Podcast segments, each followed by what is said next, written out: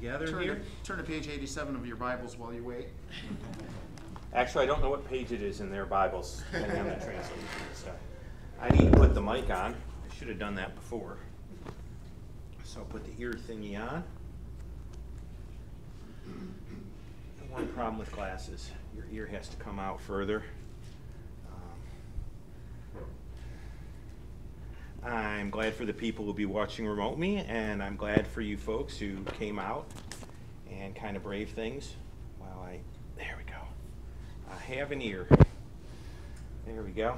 Um, we're going to be talking about Pentecost um, and Acts chapter 2. So I'm going to jump you around a little bit, but you should see the Bible verses behind. I'm never quite sure about my font size. Uh, I like to keep the number of slides reasonable, but I discover that if I try to do that, PowerPoint makes the writing small. So I'm trying to negotiate with PowerPoint when I create something uh, exactly how large the font should be. Phoenix is perfect. Phoenix reminds me of the Jewish calendar uh, because we are coming into the hot summer. Uh, and if we add water to Phoenix, things grow. And so that's where we are. We're in the last of the feasts, and uh, we'll talk about the Jewish calendar a little bit, but I want to make this relevant to you, and it's going to be relevant to you by the end of everything. Uh, if you have your Bibles, you can go to the beginning of Acts chapter 2.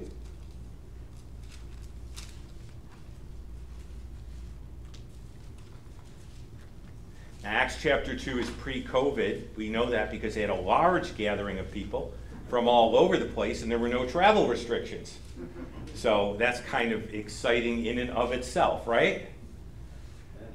Uh, when the day of Pentecost had come, they were all in one, in one accord in one place, and suddenly there came a sound from heaven as of a rushing mighty wind, and it filled the whole house where they were sitting, and there appeared to them divided tongues as of fire, and one sat on each of them.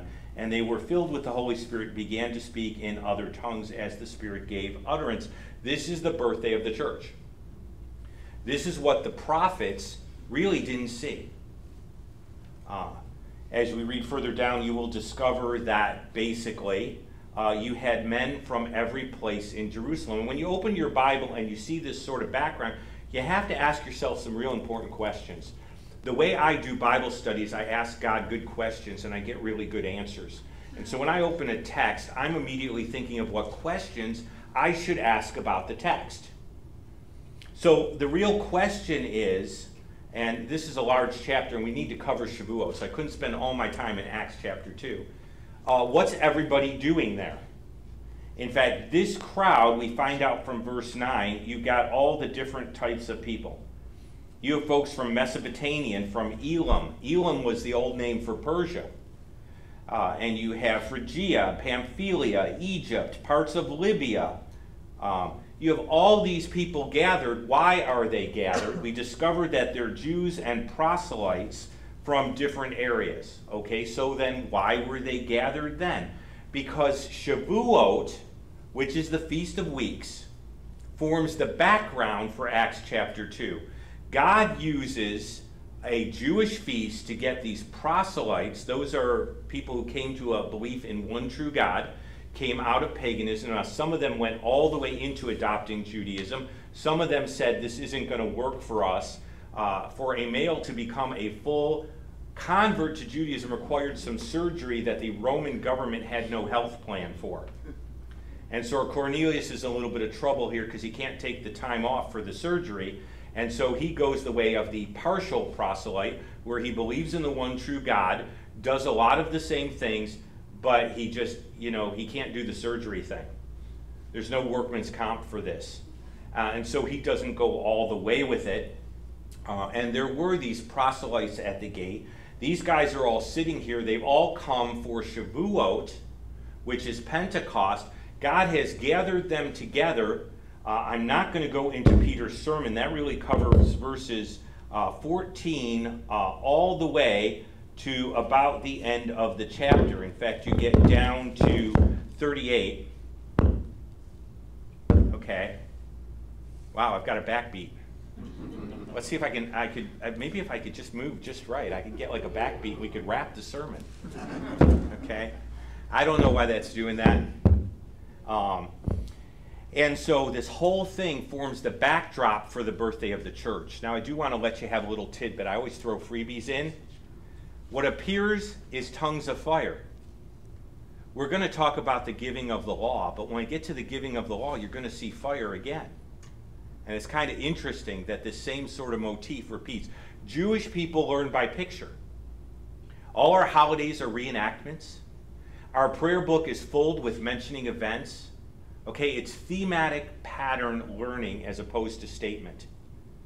So, have you ever wondered why your Old Testament is bigger? It takes more to get the point across.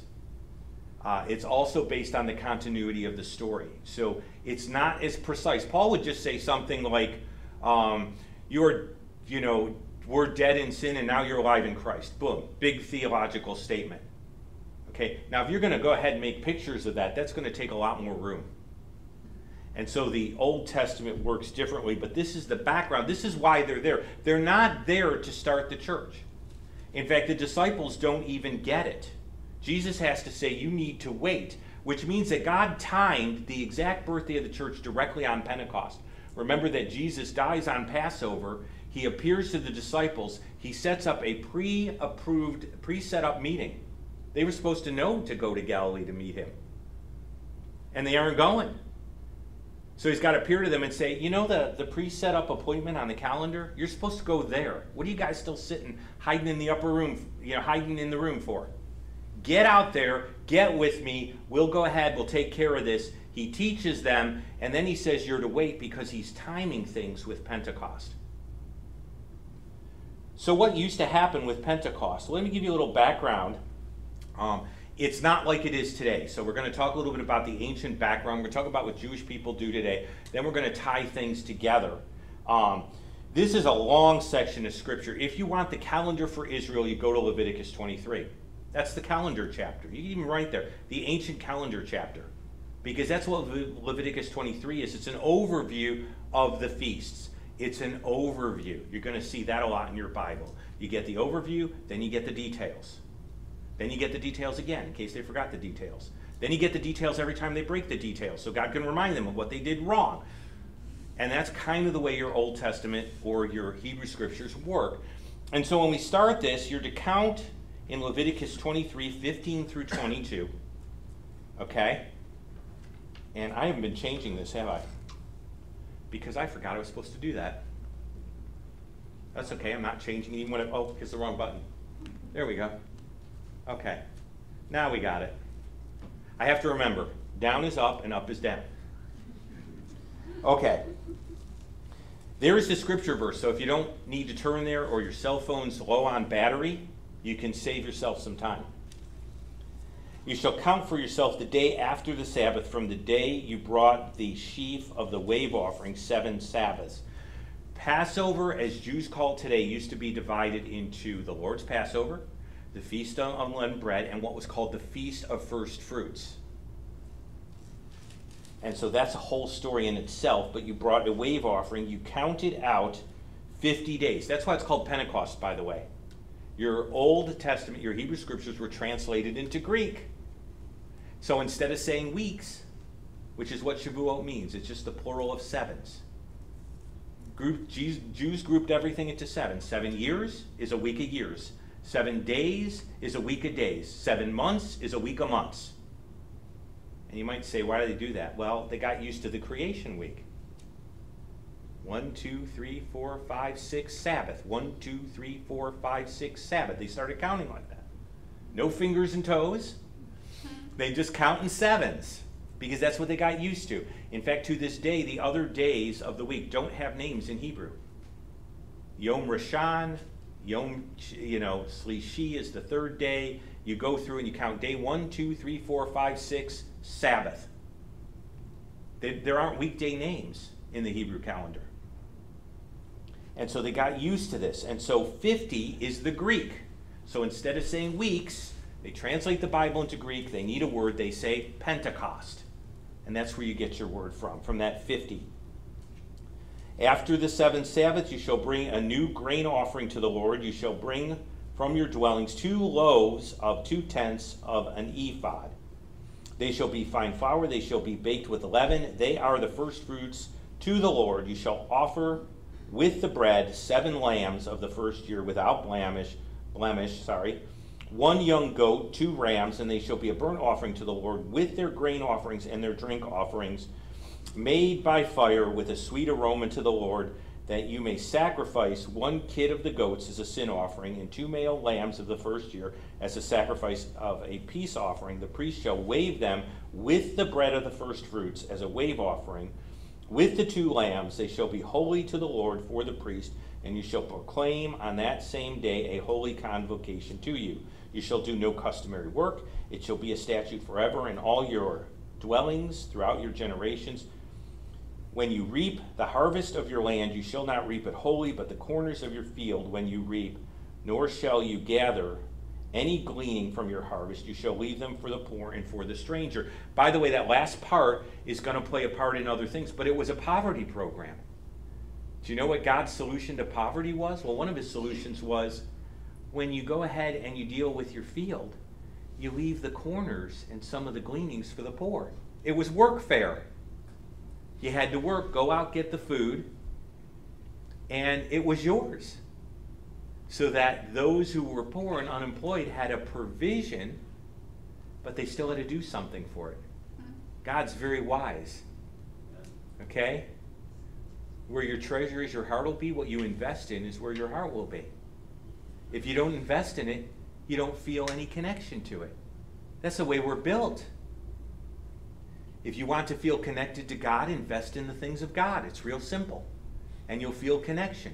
You'll feel a you'll feel a a stake in what happens. So we want to feel a stake for the kingdom. And the way we feel a stake in the kingdom is by doing kingdom stuff. So the people who are listening far away, you're doing kingdom stuff. And the people who are sitting here, you're doing kingdom stuff. And so that gives you more of a stake in the kingdom, doesn't it? Because that's the way we're built. And so that was a provision that was made there. Now, the only thing I don't know is whether my back, do I have rabbit ears? No, it worked. you always wonder what's going on behind you. What am I not seeing? The traditional observance, Jewish people don't do this anymore. We don't bring goats. I don't own any goats. I don't bring a bull. I don't buy a bull. I don't have a bull. We don't have a yard for a bull. We have red dirt and a little bit of it in our backyard. We don't do any of this stuff. Judaism today is not the Judaism of the Bible. Your Jewish friends need to know that. Okay? They're counting on the fact that being nice, seeking God in repentance, praying, engaging in the life of Israel is going to save them. Sort of like saying, if I come to church and I engage in the life of the church, I'll be saved, regardless of anything else. I've been to baptisms, and they believe engaging in the things of God that He gave ancient Israel will convert personal salvation on them. And they think they're doing everything the way they used to do it. Most Jewish people don't realize that, that the Judaism that they're practicing is nothing like the Judaism of the Bible. There's no goats, there's no sheep, there's no wave offerings, there's no peace offerings, none of that stuff. The only thing they do, if you're really Orthodox, is read about those things. And reading about them is supposed to be like doing them. Can you imagine that? I read about turning in my taxes, so I must have done it. I read about starting my car, so it must have started, right? I mean, that's the way life works. If you read about it, it happened. And, and that's really the way the Jewish prayer book sort of works. The, the things are there, it's supposed to read them, in, and it's as if we had done them. It's not as if you had done them. There's no as if in those verses. There's no, if you read about it, it's okay.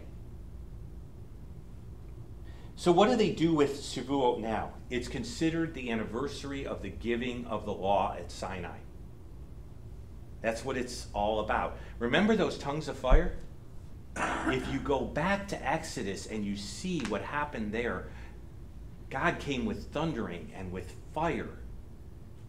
And with all of these things, this dramatic display, do you know the fire at Sinai is being manifested at Pentecost? Oh, wow, that same scene. Remember, Jews think in terms of scenes. Hey, proselytes, you know what you read about with Sinai? There's a big, huge God event happening here. And now, instead of the fire of Sinai, the fire is over the individuals and it comes with God's gift that you were supposed to wait for. Get it? The scene's repeating only differently. Now something's changed, but the fire has been given again. And that's the way Jews regard the law. And so they consider it the birthday of Judaism. Ragtag bunch of people out of Egypt who had spent 400 years being slaves under the leadership of Moses finally makes it to the mountain. God appears in awesomeness and says, Here is your constitution. Just imagine if our founding fathers got together and all of a sudden fire came. And there was a pillar of fire in the room and said, Here is your constitution, live by it. This is how you function as a theocratic nation. Here are my guidelines for how a nation ruled by me will function in this time and this place. Got it? Get it? Good. And that's what it was supposed to be about. And okay, good. The other thing was the grain harvest. Now, you need to understand something. You say, why do they have to have an offering every time they have grain? I mean, is God hungry? He needs like a cereal break here? What, what is this? Mm-hmm. Why does this happen? God said to them, Look, if you're following the Constitution, the, the land will work. It's my land. I'm letting you farm it. You're the tenants. If you do what I say and you live before me as a holy nation, worshiping me, I will make the land fruitful. I will show you that I can give you from my land to your mouths, and I will take care of you. And you will see my provision and know that I am the Lord your God who brought you out of Egypt. Get it? Got it? Good. Okay? But if you don't follow my rules, I will show you that I'm the God who brought you out of Egypt, and my land will not produce for you. And you will experience what it's like when you're out of relationship with me. My land will stop being productive. So every time my land's productive, you need to remember it was my land. It was my land that gave you because I made it give you. And so this is the early harvest. They've gone through the winter, they've planted, stuff's come up, the, you got the, the, the early crops, yay. Then we replant and we wait through the summer and we get the latter rains and the latter crops. And so, remember the law? The law is tied to whether the land produces. If you follow the law, I make my land work. If you don't follow the law, I withdraw my blessing. I don't make the land work anymore, and it becomes hard and like bronze, and it will yield nothing for you. Do as I say, and the land produces because it's my land. Don't do as I say and live under my constitution, and the land doesn't produce. So when the land produces, you need to remember who made the land work. And so that's the other sort of meaning behind Shavuot. Okay? And those are the two events, and you should have the right slide. Again, the ancient observance, you give back to God what God gave you. Folks, this is a principle. God gives you time, you give time to God. God gives you talents, you give talents to God. God gives you provision, you give back to God. It's real simple, it's relational. It's not transactional, it's relational. You're sharing. That's what fellowship means. So take some of that flour, give me back a portion of what I made my land give you, so that we share in the land together.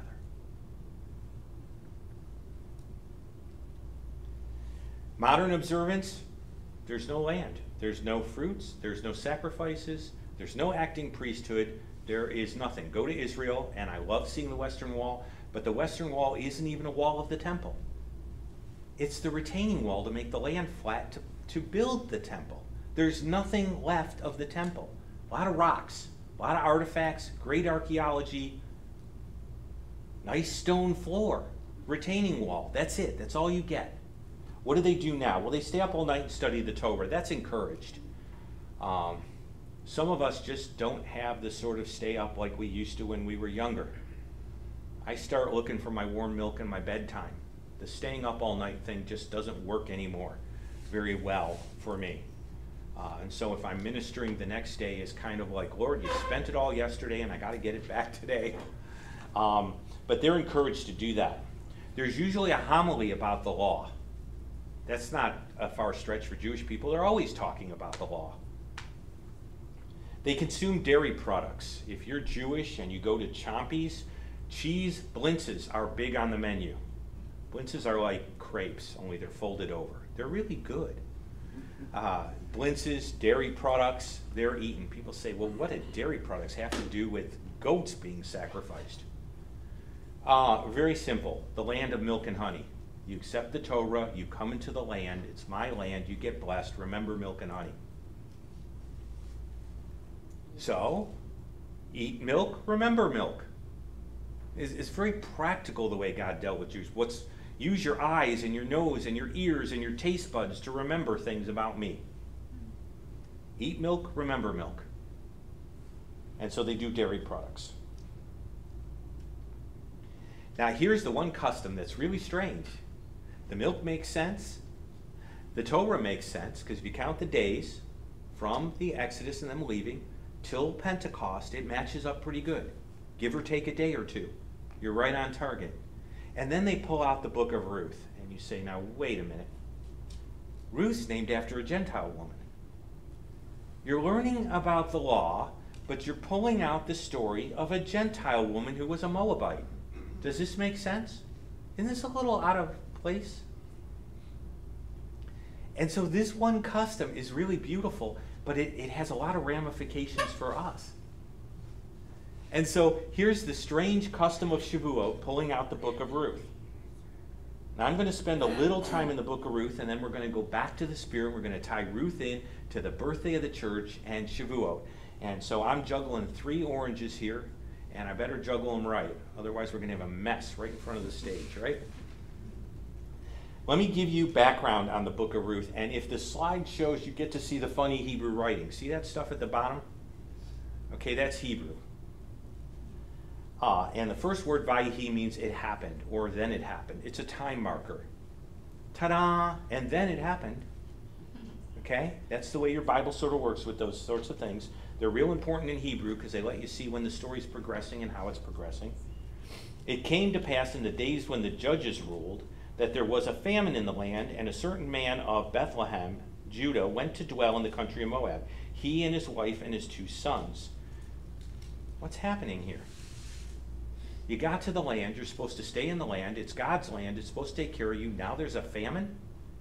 Now, for us, we have some meteorologists say, well, you know, it's La Nina or El Nina or El Droughto or something like that, you know, and we just have that happen. But remember the way it worked for Israel. God said, look, when you're obeying me, my land works. When you're not obeying me, it doesn't work. There's a famine. That means they're not obeying God. This is a time of the judges when every man did what was right in his own eyes. This was a, a time of apostasy.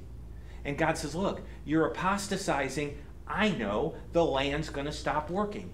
And so Elimelech wakes up, whose name means God is my king, with his wife Naomi and their two boys. I love reading Ruth. There's so much humor in Ruth.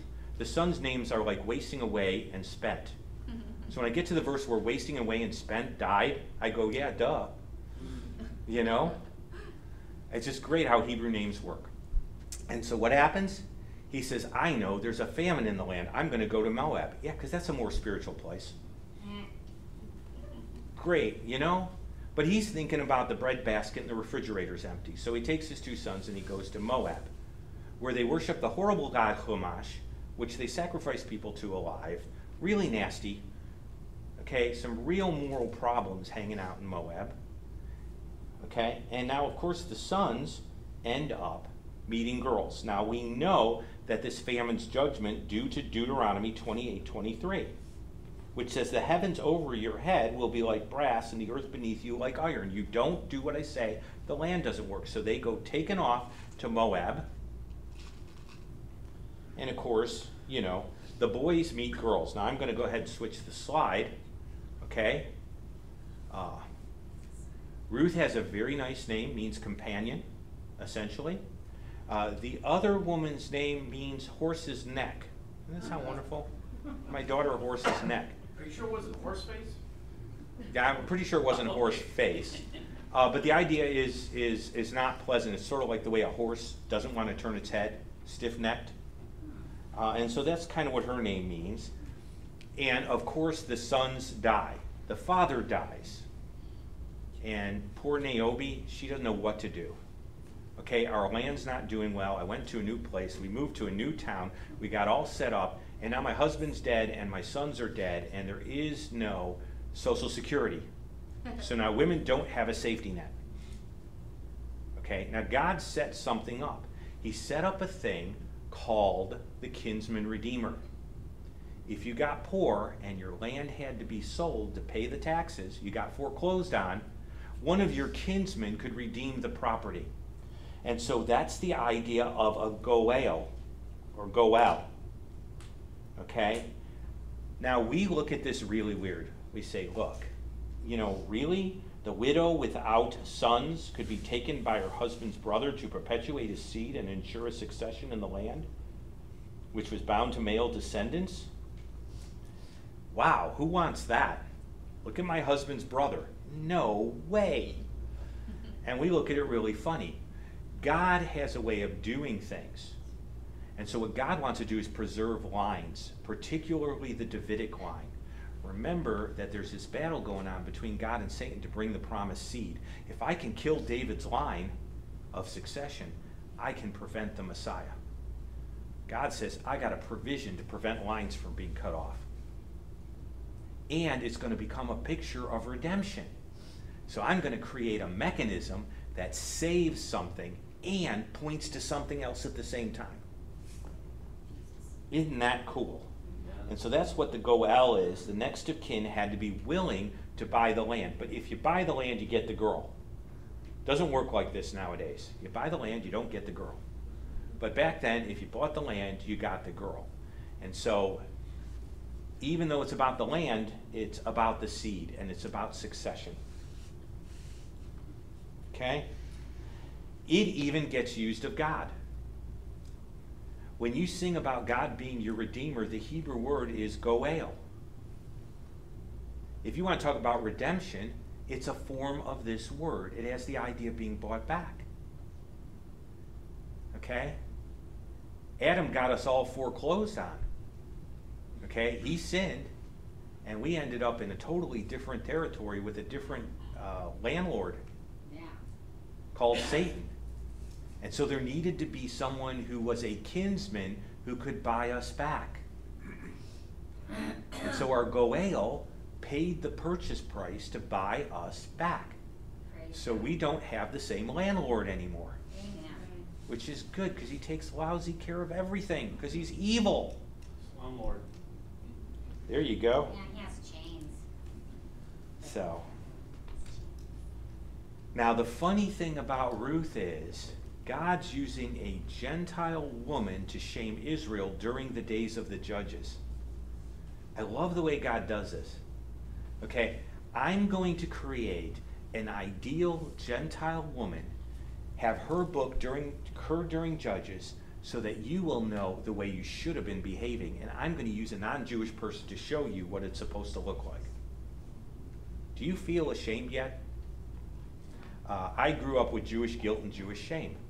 You know, your mom turning to you and saying, "Hey, for this I carried you nine months." Okay. And this is the sort of thing God does. So He writes book Ruth to contrast Ruth with the days of the judges, and essentially to say to Israel, "Look, who's acting honorably here? Who's the good guy in the story?" Kid's name, Redeemer? A kinsman redeemer is the, the Goel. Uh, Ruth is the one redeemed. Okay? That's what Romans 11 is about. Yes, it does appear. No rabbit ears, just a slide. God says very simple Israel, you're supposed to be a blessing to the nations. Israel doesn't cooperate. God says, good. Now I'll do what I did with Ruth. I will shame you with the godly remnant of the nations called the church. I will show you the way you should have behaved, who you should have believed in, who you should have given your allegiance to. Not the rabbis.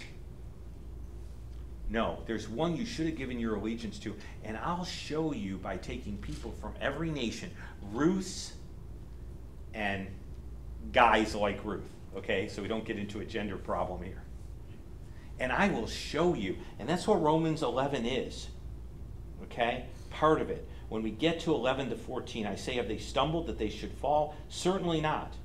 Through their fall, to provoke them to jealousy, uh, salvation has come to the Gentiles. Now, if their fall is riches for the world, see, now the gospel goes out. It's not limited to Israel, it doesn't have to go through Israel. You have missionaries of all sorts going into all over the world, non Jewish folks from every country. God's got a massive army going out. Okay? Their fall is riches for the world. Now it goes freely. I'm not going to work through you, Israel. I'm going to work aside from you. And I'm just going to go. Their fall is riches for the world. How much more will the fullness be? And then Paul says, Yeah, here's the thing. I'm speaking to you, Gentiles, that I might magnify my ministry. And someone says, Well, Paul, how are you magnifying your ministry? You're this Orthodox Jewish rabbi guy, and you're going to all the Gentiles. This doesn't make any sense. He says, Look, that I may provoke to jealousy some of my own flesh and save some.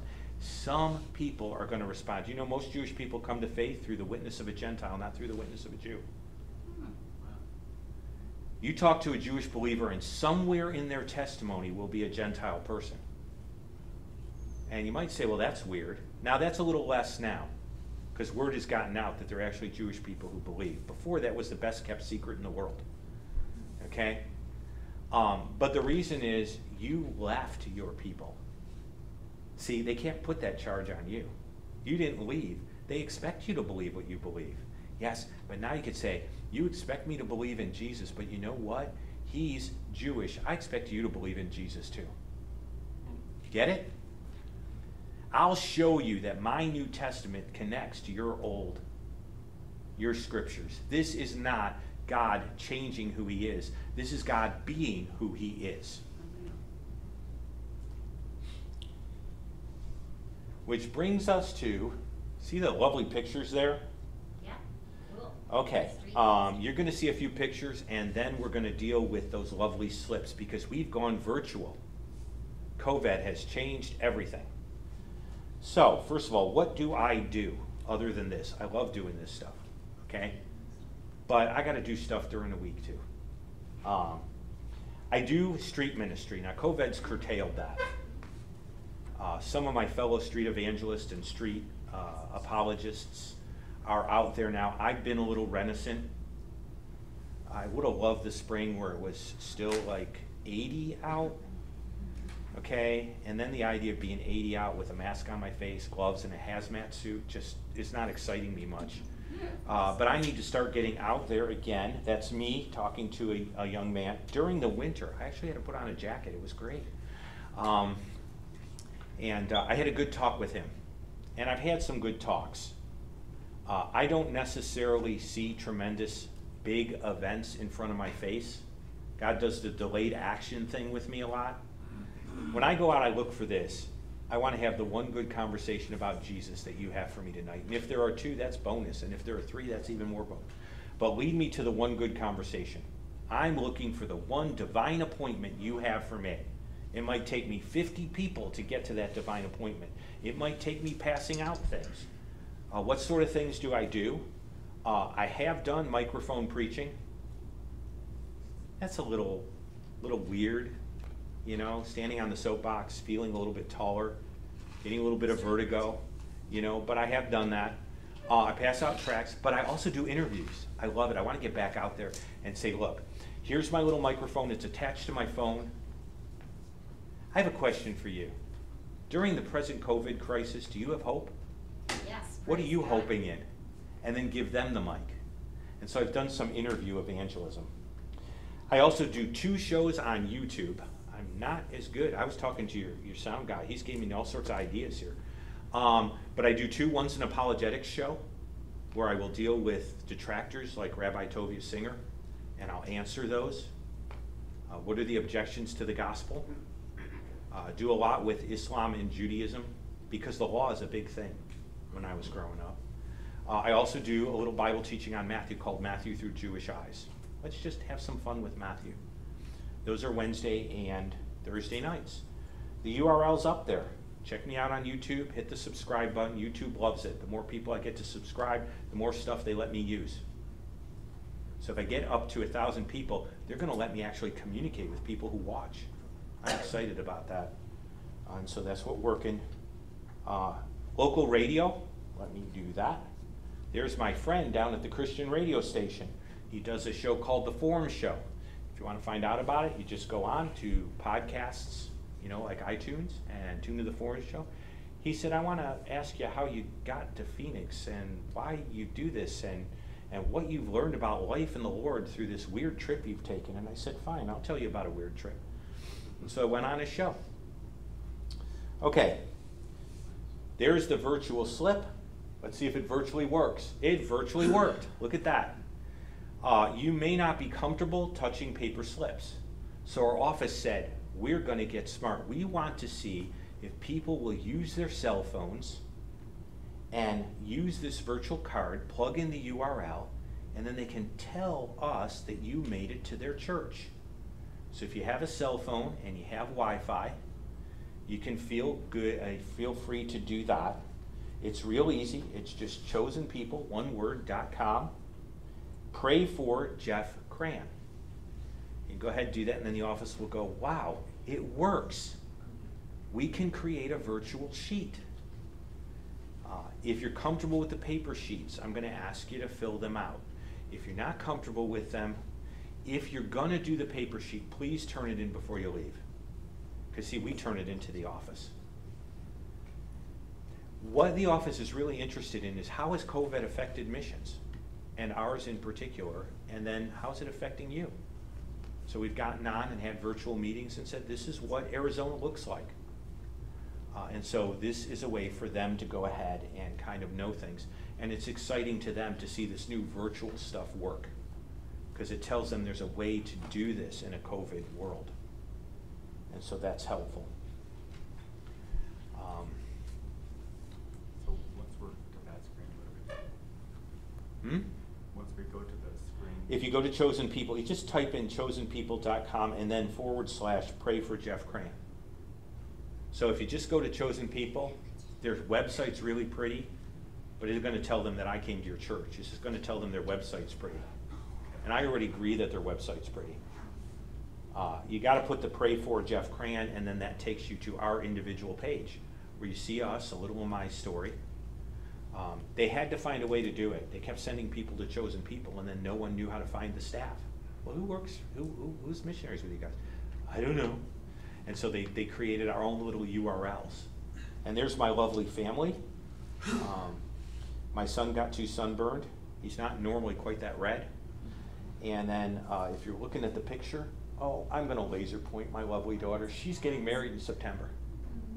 So Oh, we're all excited. Nice young man. He actually came and did an internship with me on apologetics. That's how I met my daughter. How old is she? Uh, oh, that's a mom question. I'm looking at Marlene. She's laughing. early Good dad. or lo- love? Um, Twenties, early twenties? Early 20s. Yeah. I'm sorry for you. Yeah, no, that's okay. Just know that we're live and now everybody knows you asked that question. That's all. You know. So, um, that's where we're at there. Um, all right. I'm going to do a double click. There we go. I did that because I like, okay? What's with the Holy Spirit? Now, this gets into stuff all the time. I was doing a thing, and an unsaved Russian Jewish woman, I almost want to call her Olga, but I know her name wasn't Olga. She just looked like an Olga, all right? Stood up there, and I talked about the new covenant. She said, There is no new covenant. There is only Torah. There is only Moses. Now, that's where most Jewish people are at.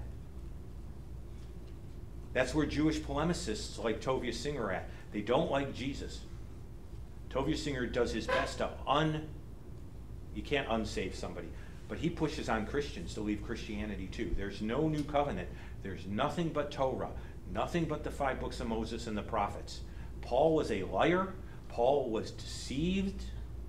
He misrepresented himself.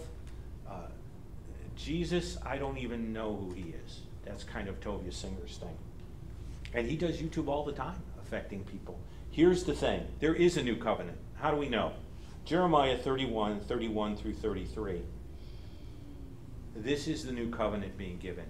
Was there something that was going to replace Torah? Yeah, there was a new covenant. Where there's new covenant, there has to be new instruction. Folks, you can't have a covenant without instruction.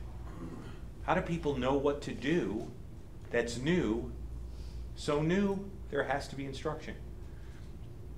And you're going to see the highlighted letters there, right? Now, why did I do that? Because one of the provisions of the new covenant was the Spirit. I will write my law on their minds and on their hearts. See, Torah can't save because Torah is external. And we have an internal sin nature. God has to put it on the inside and have it work its way out. It can't come from the outside and work its way in. Judaism says, do the right stuff and you'll believe the right things. I can tell you a lot of Jews don't believe the right things. God says, believe the right things and you'll do the right stuff. That's the way God works. And so this is the new covenant. And the promise of the Spirit is there. And Jesus inaugurated that new covenant. Do you know that you're all new covenant? If you're in Jesus Christ, you're in the new covenant. And how do I know that? Because Jesus said at the Last Supper, which was a Passover, which happened 50 days before this, right? Approximately. This is the blood of the new covenant, which was shed for the remission of many. And he's referring to his own death and shedding of blood. So the Spirit is a marker of the new covenant. And the new covenant was inaugurated by Jesus at the Last Supper. So where does that bring us? That's how Peter knows what's going on. Okay? He knows that those folks that go to Pentecost are a new covenant because they've received the Spirit. They have the marker of the new covenant, they have the sign of the new covenant. Therefore, they're new covenant folks. And Peter pays attention. And he says, Look, if I'm preaching right and people get saved, they're going to have the Spirit. They're going to be indwelt. Something's going to change.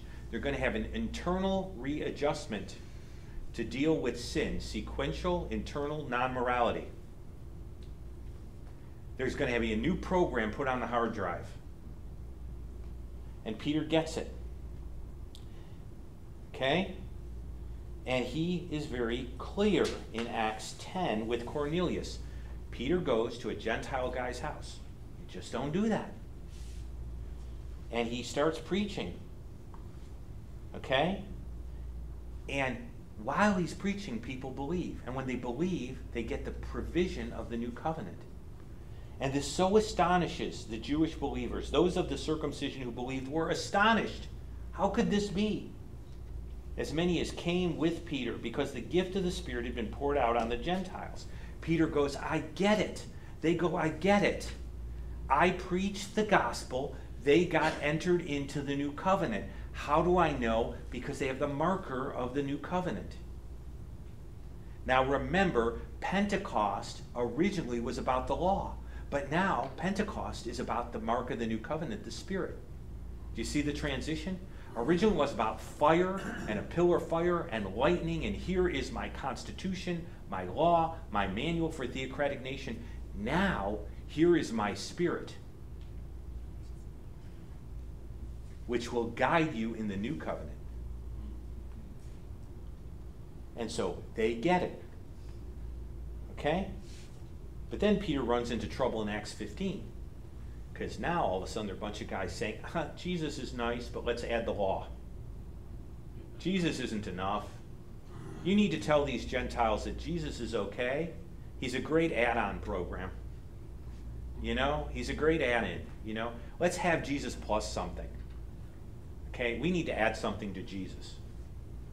Because we really like the law and we still think everyone should be forced to be under it. Have a nice day. We just can't give this up. We're addicted to the law. And so let's make them do this. And Peter says, uh uh-uh, uh see, I know this is wrong. Because, okay, men and brethren, you know that a good while ago God chose among us that by my mouth the Gentiles should hear the word of the gospel and believe. And so God knows the heart and acknowledge them by giving them the Holy Spirit. The Holy Spirit is to sign a new covenant. I preach, they got entered into the new covenant don't you dare put something additionally on these disciples that God has not intended. Don't you weigh them down with another trunk full of stuff. They were accepted by God. Who are you to question God's acceptance of these believers? That's Peter. So, what have we seen here? Okay? We've seen this wonderful dance between the, uh, the nations in Israel. Still going on. The dance is still going on. We have seen that, that, that the new covenant has come, and instead of it being the law, which it was at Sinai, which is what Jews connect Pentecost with now, Shavuot, it's the Spirit given through the church, a body of individuals called from every tongue, tribe, kindred, and nation, and imbued with the internal dynamic of the Holy Spirit to live out the two great commandments loving God and loving your neighbor as yourself, which is the heart of the law. That's the spirit of Torah. Jesus said, If you keep these, you've kept the law. That's the spirit of the Torah. And the Spirit lives in us to produce the spirit of the Torah. And the law is not bound on the church anymore as a set of regulations. We have a different structure. And that structure is spirit led and spirit empowered. And so we move from the law to the spirit in Pentecost. So, what's your take home? I had a Rich Freeman, my preaching pr- professor, six five foot tall plus Jew. He said he was the tallest Jew in the world. Looking at me, you can believe it. He said you have to have a take home truth. It's what they remember when they go to Starbucks after the service. So here's the take home. Since Messiah brought the new covenant with the provision of the Spirit, we who are Messiah's spiritual offspring must live accordingly. And that's the take home. So hopefully you've seen ancient Pentecost, Book of Ruth showing the relationship there, Romans, and then how God moved them from the law as the governor, the child leader, the pedagogos temporarily, to the Spirit, which is the permanent inheritance of the New Testament believer. And that's where I'm going to leave things.